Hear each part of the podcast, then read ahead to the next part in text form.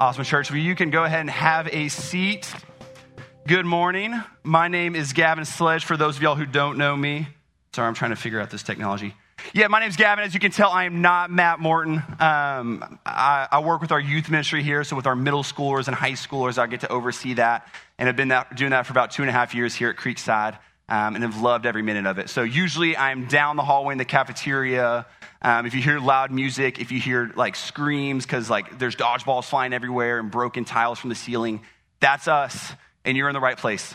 Um, so I love it, uh, but I'm really excited to be here. I'm really excited that Matt gave me the opportunity to come up here and just share a little bit about what I've been learning, what God's been teaching me um, throughout this time. So, if you know anything about me, I know my leaders and my staff all know this, but I love Thanksgiving. Hands down, in my books, the best holiday ever. The other thing you need to know is I have a lot of un- unpopular opinions, and I think Elf is overrated. Same with most of Christmas music. So I love Thanksgiving. I know everyone's like, "Oh, I'm leaving blasphemy! Like, get out of here now."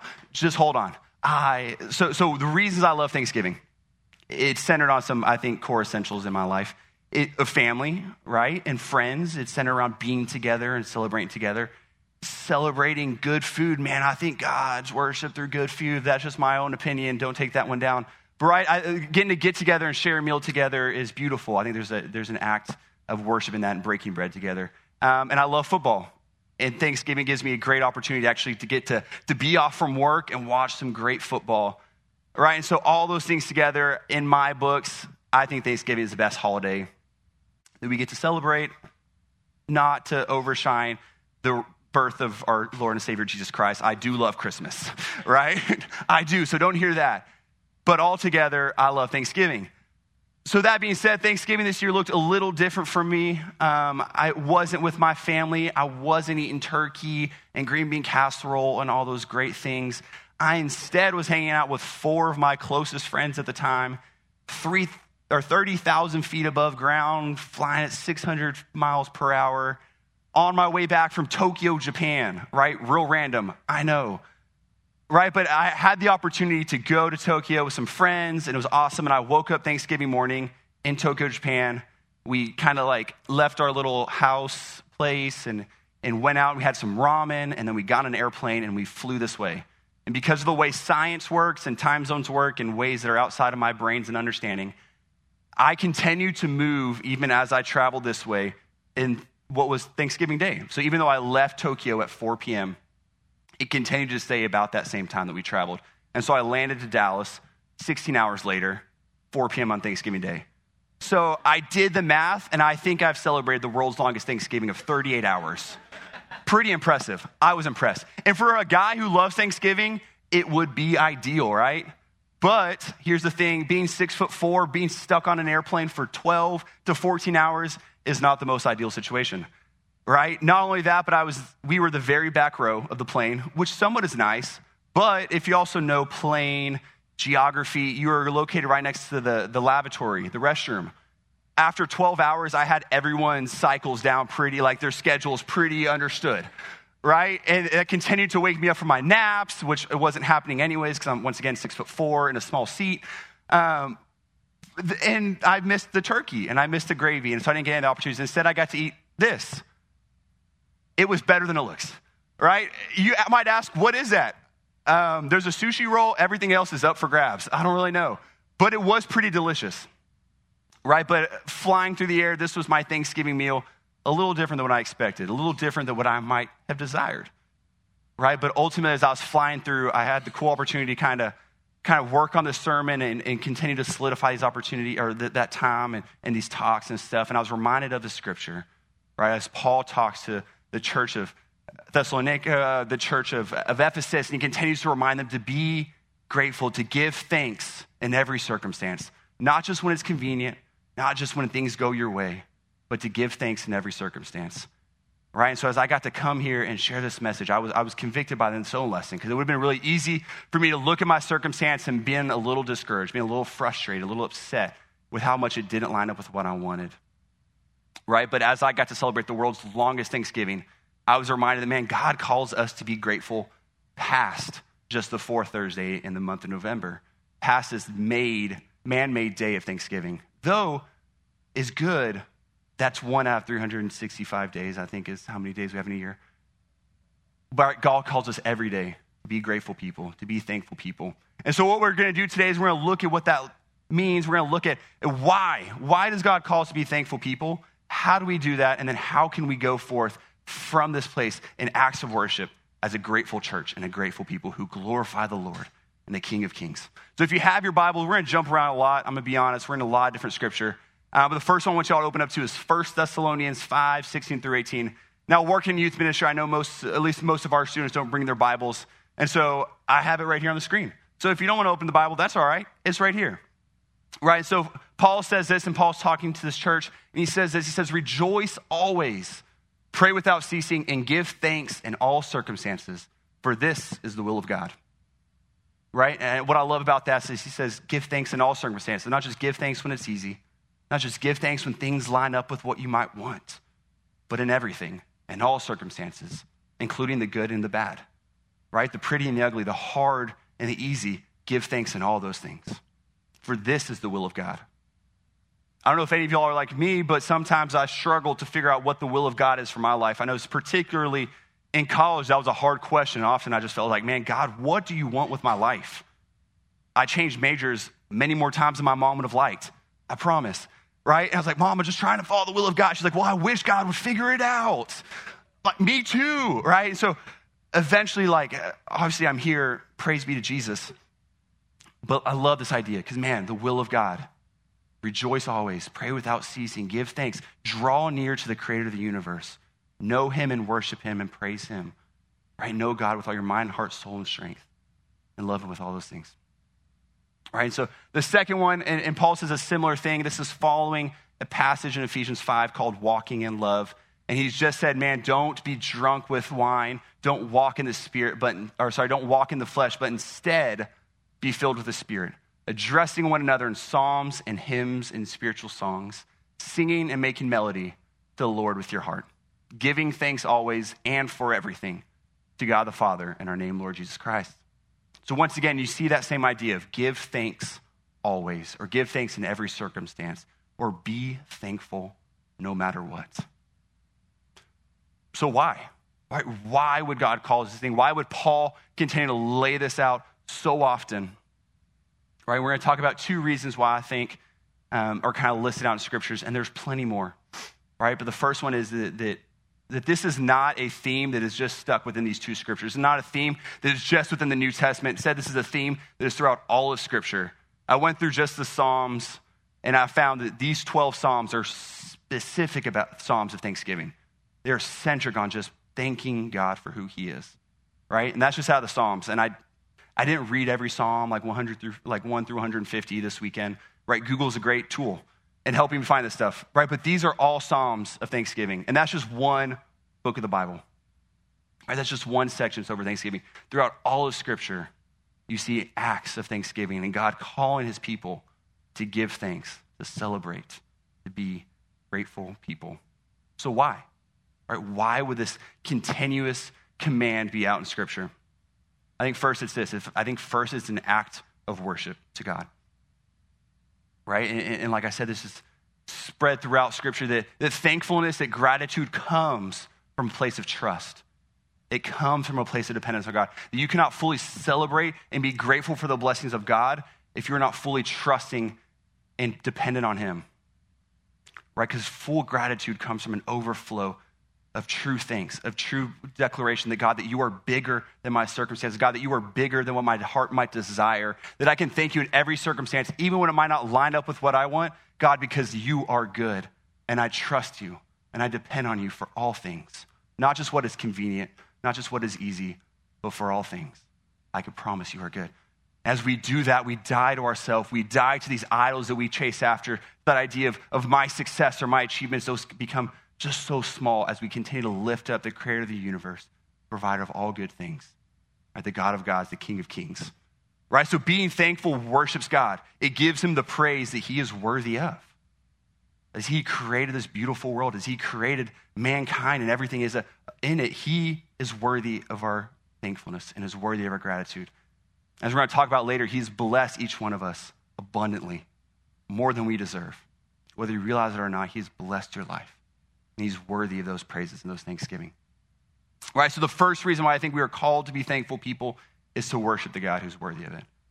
The second one, before I go to, I want to do a little, a little social psychology experiment with y'all. I, I was a psychology major at A&M. Um, that's what finally what I landed on because, let's be honest, it was just really easy at that point, and it was the biggest major, and I needed to graduate.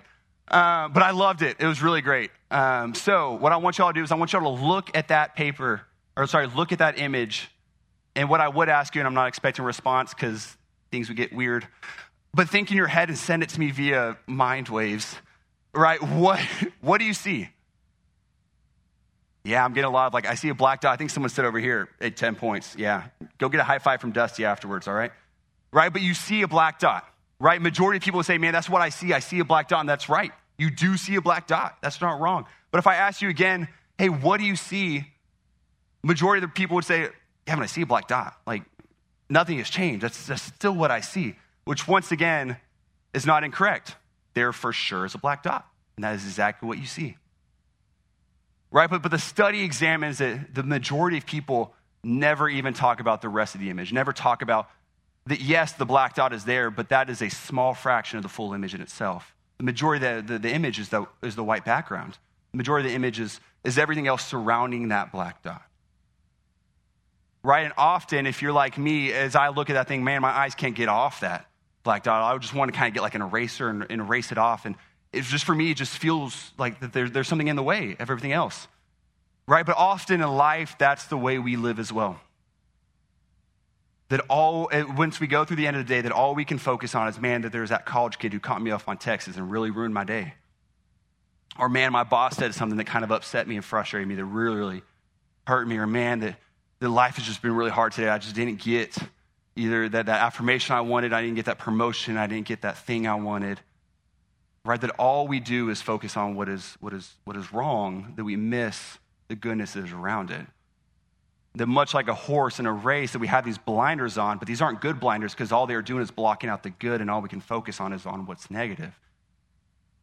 Right? And this idea of, of not being content isn't new. This idea of, of selfish hearts wanting more, not being grateful, isn't new for the world though it's very prominent in our culture, right, it's not new. If you go back to the scriptures in Genesis 2, in the very beginning of the Bible, this idea begins.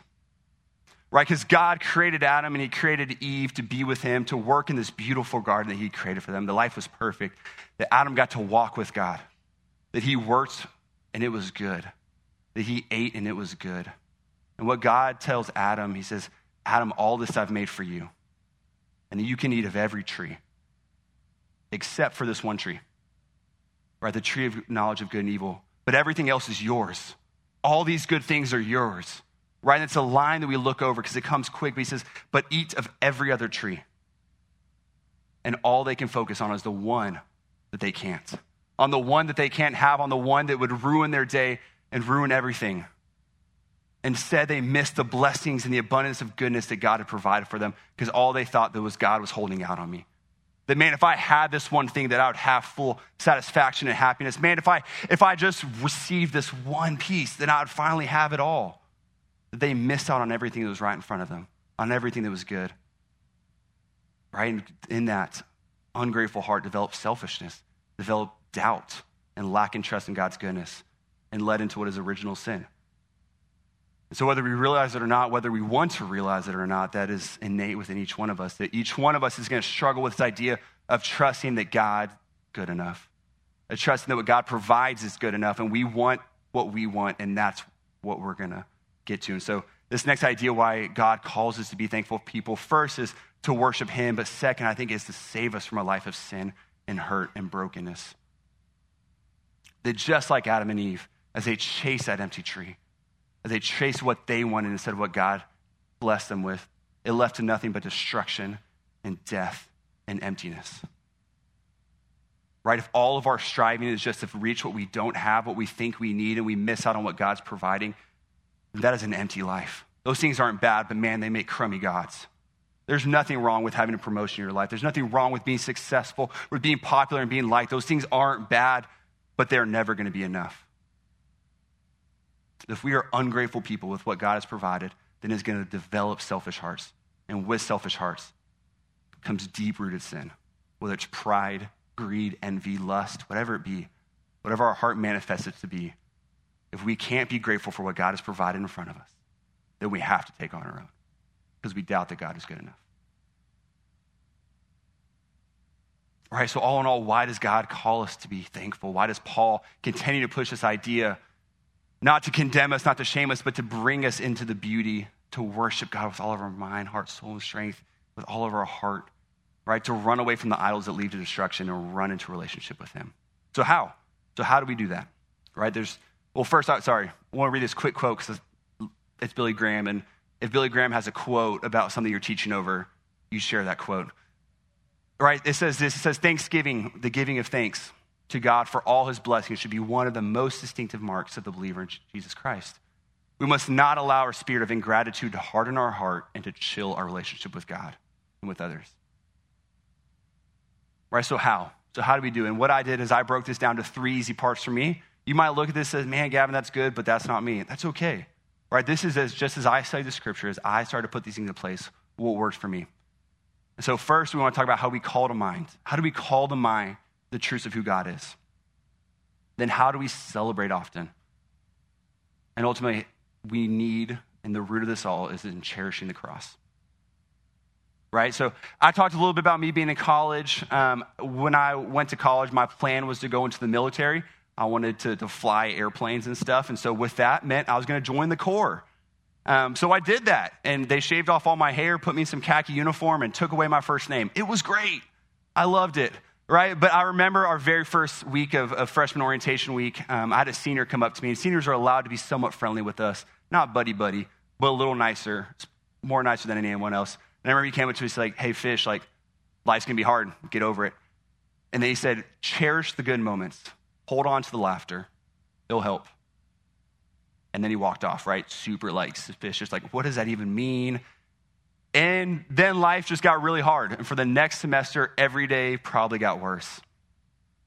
Right? It was every day getting yelled at, being told you're not good enough, every day just being shared that, man, you're a failure, and we're going to let you know it every opportunity we can. We're going to point out ways you fail. And then we're going to punish you for failing by making you do a lot of push ups. And when you get tired of doing push ups, we're going to yell at you and then we're going to make you do more push ups because of that. And not only that, we're going to put you in this really smelly uniform that was probably from the 1800s. And we're going to tell you you smell, so you got to do more push ups. It was a beautiful cycle of destruction, right? And I was like, and I paid money for this. I am paying you people to yell at me. And I'm supposed to be a student. It wasn't the best times of life, if I'm being honest, right? And so as I went through the semester, it got harder and harder and harder. I remember about November, I remember walking to tutoring and calling my dad and just crying. Said, Dad, I don't know if I can do this anymore. Like, I, I just don't see the good in it. Man, it's just really hard. And I just don't know if this is right for me. Like, I think I might quit. All right, so I went to tutoring. I wasn't really listening in tutoring, but I had to go. Uh, my grades needed me to go. But I remember walking back and I remember that idea of what that senior told me to man, cherish the good moments, hold on to that laughter, it'll get you through. And so that's what I began to do. And those times where we were free and those times where we had opportunities to be together, it was learning to cherish those moments. It was learning to hold on to those laughters, be able to joke about the pain that we had the, the day before, being able to sit there with our buddies and just reminisce, right? Being able to go out to dinner Friday nights and have fun and laugh and do those things, right? So that when I came Monday and they reminded me how horrible I was and I had to run 40 miles, that's not true. All right, there's no way I can hit 40 miles, right? But I just had to run so I couldn't run anymore. Right? I held on to that truth. And I, and I held on to what happened in the past. And I remembered, man, there is still good. Right? That, that, that this too will pass. Right? And that on the other side, there might be more laughter and there's going to be good times. And this is just temporary. Now, here's not what that did. It didn't take away the pain. The pain was still there in those moments.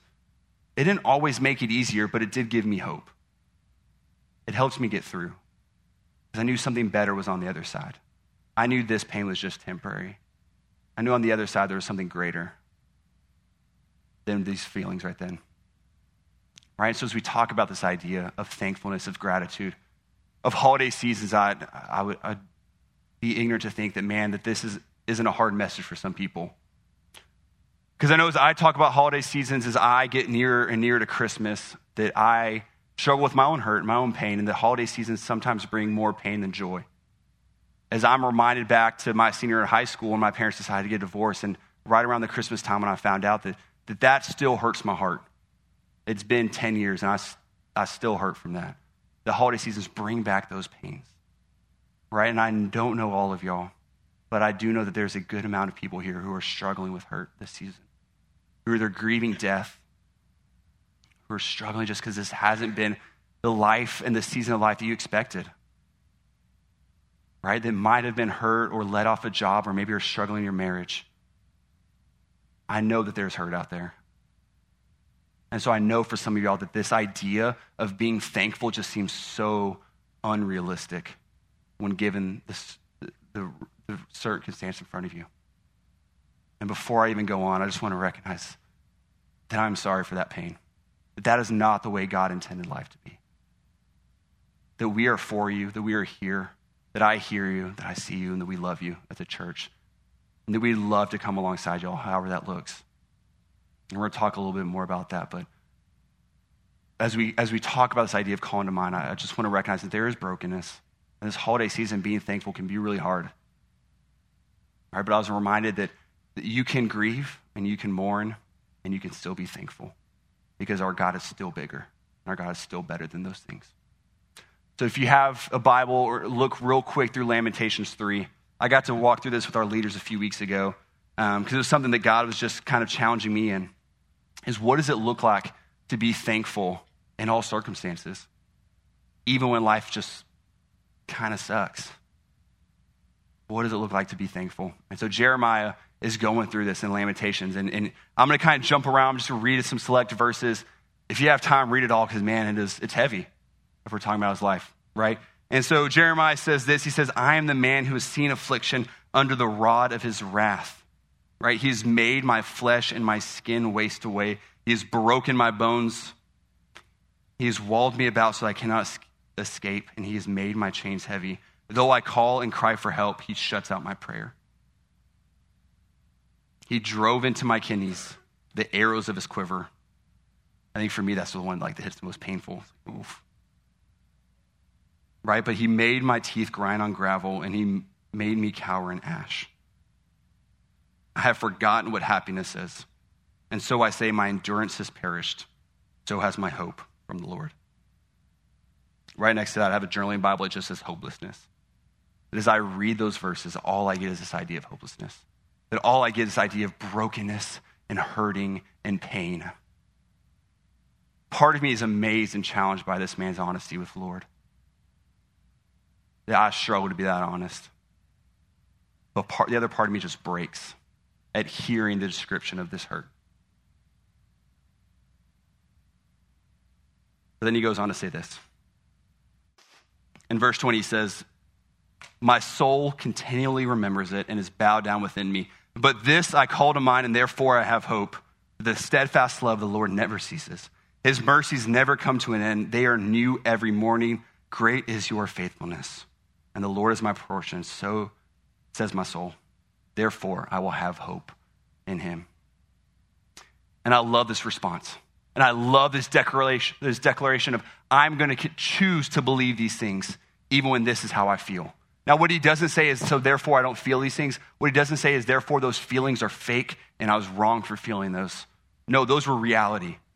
And that is how he felt, and that was the reality of where he was at. But what he says, I'm going to call to mind who my God is. I'm going to remember and declare these realities over this circumstance. Now, that doesn't negate these feelings, and that doesn't negate this pain and this hurt. It doesn't negate my grieving. But what it does is it gives me hope. It gives me hope that tomorrow may be better. It gives me hope that my God is still bigger. The circumstances and trials and death don't define who my God is. Praise Jesus for that right? But my God defines how I see circumstances, define how I encounter circumstances, and therefore I can be thankful that my God is bigger, that my God is better than the pains of this world. Right? So in our trials, in our hurts, we can follow Jeremiah's example. We can follow this idea of being honest about our hurt, of recognizing those things and not just suppressing them, not ignoring them, recognizing them, but also declaring the truth of whose God is. Right? For a long time, this was really, really hard for me. For a long time, I had this hurt. I had this anger from growing up. I had a lot of pain from growing up. But being a leader, specifically a leader within the church, I felt this, this need to be perfect. I felt this need to be holy, to, ha- to be joyful all the time. But then I got home and I had this reality of, man, I'm still broken. I'm still hurting. I had these two different realities. Two di- it was a dichotomy of, of realities for me. I was like, one of these has to be wrong. That I shouldn't be a Christian leader who's supposed to be perfect and good and holy, but I feel empty and broken and grieving and mourning and angry that there's something wrong within me. Right? And, and the reality is, man, both of those realities can exist. That you can be broken, you can hurt, you can grieve. Those absolutely are true, those absolutely are okay. And that doesn't define your faith. That doesn't define your worth. That those things don't define how Jesus sees you right? But instead, as we continue to overlay those realities with the truth of who God is, the truth of His grace, His love, His mercy, the truth of what He's declared about us and our circumstances, we can work to, for those two to meet in the middle. We can work for those two realities to meet into God, who God made us to be. And that's hard, and that's going to be hard. Right? But let us be a people who continue to open our eyes to see how God is moving, continue to open our eyes to see how God has moved in the past, and declare those things over our current realities, not to negate them, not to say that those aren't true, not to say that I'm bad and wrong for feeling those things, but to say that I feel these things, but I declare my God to be bigger, and I declare my God to be better. And I'm going to pray this, and I'm going to say this until my heart believes it, because I know this with my head, but man, sometimes I just have a hard time believing that. And so maybe for you, you hear those things, you're like, Gavin, that's, that's not where I'm at with this season. Well, let me tell you that it might not be where you're at, but it's where other people are in this room. And you have a responsibility to love them, to comfort them, not to fix them, to be with them, to speak truth into their life. That is what we as a church are called to do, to bear one another's burdens. And I pray one day you will bear my burdens. And I pray one day for the opportunity to bear your burdens. That's just the reality of that. We'll need each side but in all these things, as he calls these things to mind, he, continues to be thankful because that is who God is. Even in circumstances, he calls these things to mind. Right? So, as, as we talk about being thankful people, as we talk about this act of worship through gratitude, first and foremost, let us be people who call to mind God's goodness even in our darkest times. And be people who remind other people of God's goodness even in their darkest times. And the second one is this we, we are called to celebrate often right? And I broke this down into two. It's, it's broken down into, into practicing gratitude through remembrance. And the other one's going to be celebrating others through God's faithfulness. Right? This first one, this idea comes from Psalm 77 11. I love it. It's been a big, big challenge of mine. And one thing I have, and I have it written down in every one of my journals on the first page, this verse. It says, I will remember the deeds of the Lord. Yes, I will remember your wonders of old. I will ponder all your work and meditate on your mighty deeds. Right? And what I love about this is this goes against everything that I think. Everything is natural for me because as I go through the day, I need to think about, man, what does Gavin need to continue to achieve to create success? Man, what does Gavin need to continue to do? And who does he need to continue to meet to be successful and to create achievements? And what this says is, man, you're not even a part of the equation, Gavin. Stop. Stop striving and look at what God has done. Remember, look back and see God's goodness, see God's faithfulness, and celebrate those things. Because, like I said earlier, we are a blessed people. Whether you realize it or not, we are a blessed people. Whether you want to believe it, you are blessed. To Be able to sit here in a church comfortably with clothes on is, is a blessed. It's a blessing. It really is. Right? But, but God has done more than that. God is blessing and working your life, like I said before. And so as we take time to stop and look at these things, man, our heart will grow grateful. We will practice that gratitude because we'll see just how intricately God is working in each one of your lives for His glory and for His goodness. Because He is. But often just takes time to take off those blinders, to stop and to look. And that's hard for us because we are a people who are told to continue to move, continue to strive, to continue to succeed because this isn't good enough. The next thing will be better. It's all the American dream, man. Make yourself, you make yourself. And so that continues to work. And those things aren't bad, like I said before, but it misses on something great. And that's God's goodness, and that's God's way of working. So, my challenge, and what I'm going to challenge y'all later, is, is take time to stop and remember how God has worked in your life, to stop and see and open your eyes to God's blessings. And the second one is, is this to celebrate other people in your life. Paul does a great job with this one too, um, as he's talking in the beginning of, of 1 Corinthians, he's talking he writes a letter to the, the church of Corinth. He says, Man, I give thanks to my God always for you. Which doesn't seem that big. That reads like half a sentence. But if you knew the church of Corinth, if you read the rest of Corinthians, they weren't always the most like, woo, you're doing great, buddy. They had a lot of issues, right? They had a lot of struggles. But Paul still stops to praise God for them and writes, Thank you for who you are, right? He stops to celebrate who they are. I had a mentor growing up uh, when I was in college um, to spend a lot of time just investing in a guy I'm very, very grateful for. Um, but throughout our first semester of us meeting up, he would, he would consistently write me letters, right? Like handwritten letters, right? And for a 26 year old, you don't get men handwritten letters, right? And he would send them to my mailbox. The only mail I was ever getting, right? And I'd, I'd open them up and I would always go sit down him like, John, like, we're getting lunch once a week, dude. You could just hand this to me, or you just tell me in person, shoot me a text. Maybe email, but probably not. Right? But he chose to write me letters. And in each one of these, he spoke truth into my life. He, he declared things he'd seen that God had done in my life. He celebrated me. He challenged me. He encouraged me. Right by the end of the semester here, I remember right before we went to Christmas break, he sat me down and said, All right, Gavin, it's your turn. Every day over break, I want you to write a letter to someone else. All right. That was unnatural. That was not anything I'd ever done before. I like to think I'm a pretty affirming guy and face to face, but actually having to stop and write a letter and think specifically about who this person meant to me the ways I've seen the character of God in him or her. And, in writing that was, was different. But man, it was a beautiful exercise, a beautiful act of worship as I got to write those letters and I got to celebrate how God had individually created each person in my life, how God had so intricately placed them to fit needs that I had. And I got to celebrate those things by sharing those things with them right? And so I have a box of letters from John that I still keep by that, that to this day still encourage me. That, man, when I'm feeling bad, I can go back to those letters. I can be encouraged. Right? It's a blessing to speak life, but it's also an act of worship to speak life and to speak praises. Because God has gifted us with community. God has gifted us with relationships, whether that's through family, whether it's through friends, whether it's through just people you work with. God has put people in your life specifically for a reason. You have an opportunity to speak life into those things. But let's be a people who are quick to affirm, quick to encourage, quick to thank God for the people in our life. Because, man, once we do that, once we pray for these people, once we thank God for these people, our hearts just grow deeper for them. Because we love them so much more, because we get to see truly who they are in our life. And that kills the discontentment in relationships that we all feel. That kills the idea of loneliness and isolation. That kills so many of these tools that the enemy desires to pull us away.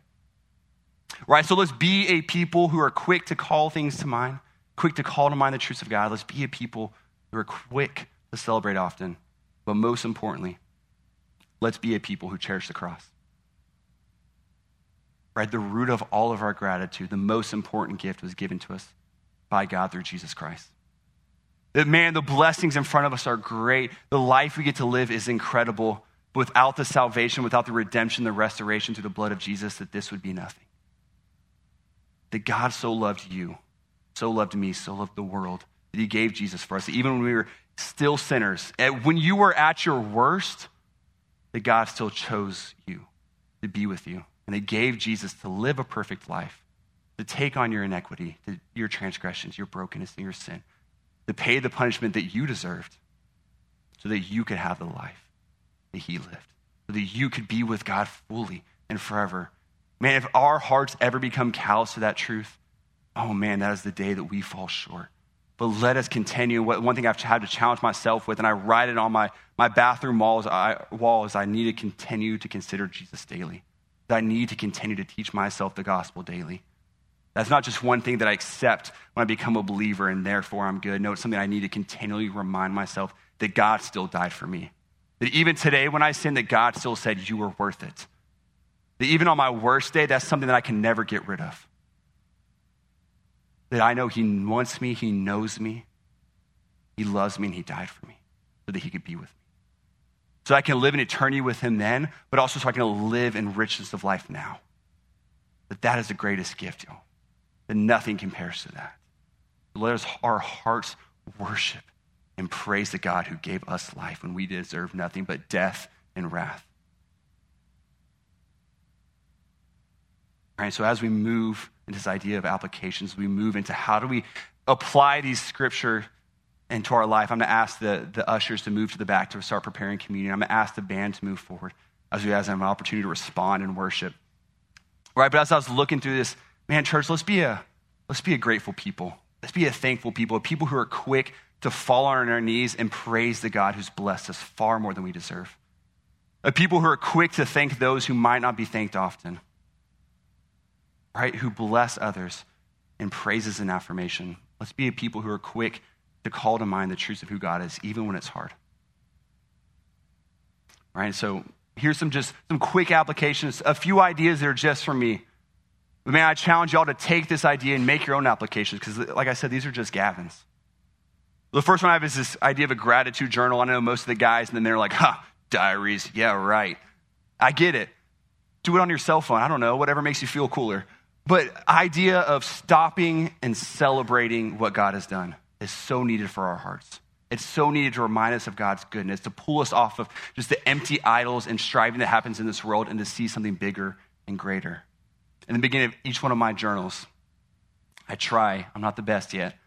I have pages open that just say, I am grateful for. And I often try to go in there just, man, I'm grateful for this. I'm grateful that someone takes out the trash in my office. Seems so little, but I don't have to do it, and that's a blessing. I'm grateful for these people in my life. I'm grateful that I get to, to work here at Grace Bible Church. I'm grateful I get to fall under the leadership of Matt and Dusty and Chris. Man, I, there's so much I'm grateful for. And so learning to celebrate those things, that my heart could just be a grateful heart. And I can worship the God Almighty. Second one is write someone a thank you letter. Once again, not a text, not just face to face. Those things are good, but stop and write someone a letter. Show them that you they you care about them enough that you're going to spend time, worthy time, because they're worthy. And I want to celebrate who you are. And don't just say, thanks, love me, right? No, celebrate who God has made them to be. Celebrate ways you've seen God and the character of God in them. Celebrate ways that they have blessed you and speak life into those places that maybe you don't know that they need to hear. Let's be a thankful people. Let's celebrate others and celebrate God through that. And that last one, man, let's worship when it's hard that even when it's hard, let us declare the truth of who God is. And I love that we're ending with this hymn of It Is Well. Because reality is some of y'all might not feel that. As we get to declare these truths, as we get to, to sing that it is well in my soul, let us pray that our hearts catch up to that truth. Let us pray that that grieving and those mournings, that those, those things are true, that, that God, you are still good. I want to continue to sing that until my heart believes that. And then we're going to go into a time of communion. And what I'll ask for this is, is, to think about that, to cherish the cross, to spend some time and stop and think about this hard question of when have you fallen short of the glory of God? When have you fallen short? Right? What do our sins, what do our transgressions look like? And be able to sit there and wrestle with that, but then being able to finish the rest of the story of redemption, be able to thank Jesus for his death on the cross for those sins to be able to reflect that even though I'm still a sinner, you died for me. And therefore I am thankful because I did not deserve that. And I'm not worthy of that. But you deemed me worthy through the blood of Jesus. So that's my challenge. That is my encouragement as we go into a time of communion to spend some time reflecting and celebrating and thanking God for who He is. So, if you'll go ahead and move forward in communion, I ask you all just spend some time praying, and then I'll finish us in communion in prayer.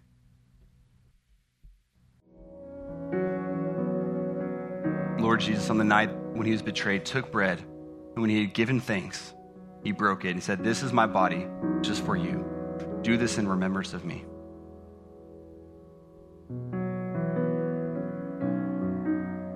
In the same way, he also took the cup after supper, saying, This cup is the new covenant in my blood. Do this as often as you drink in remembrance of me.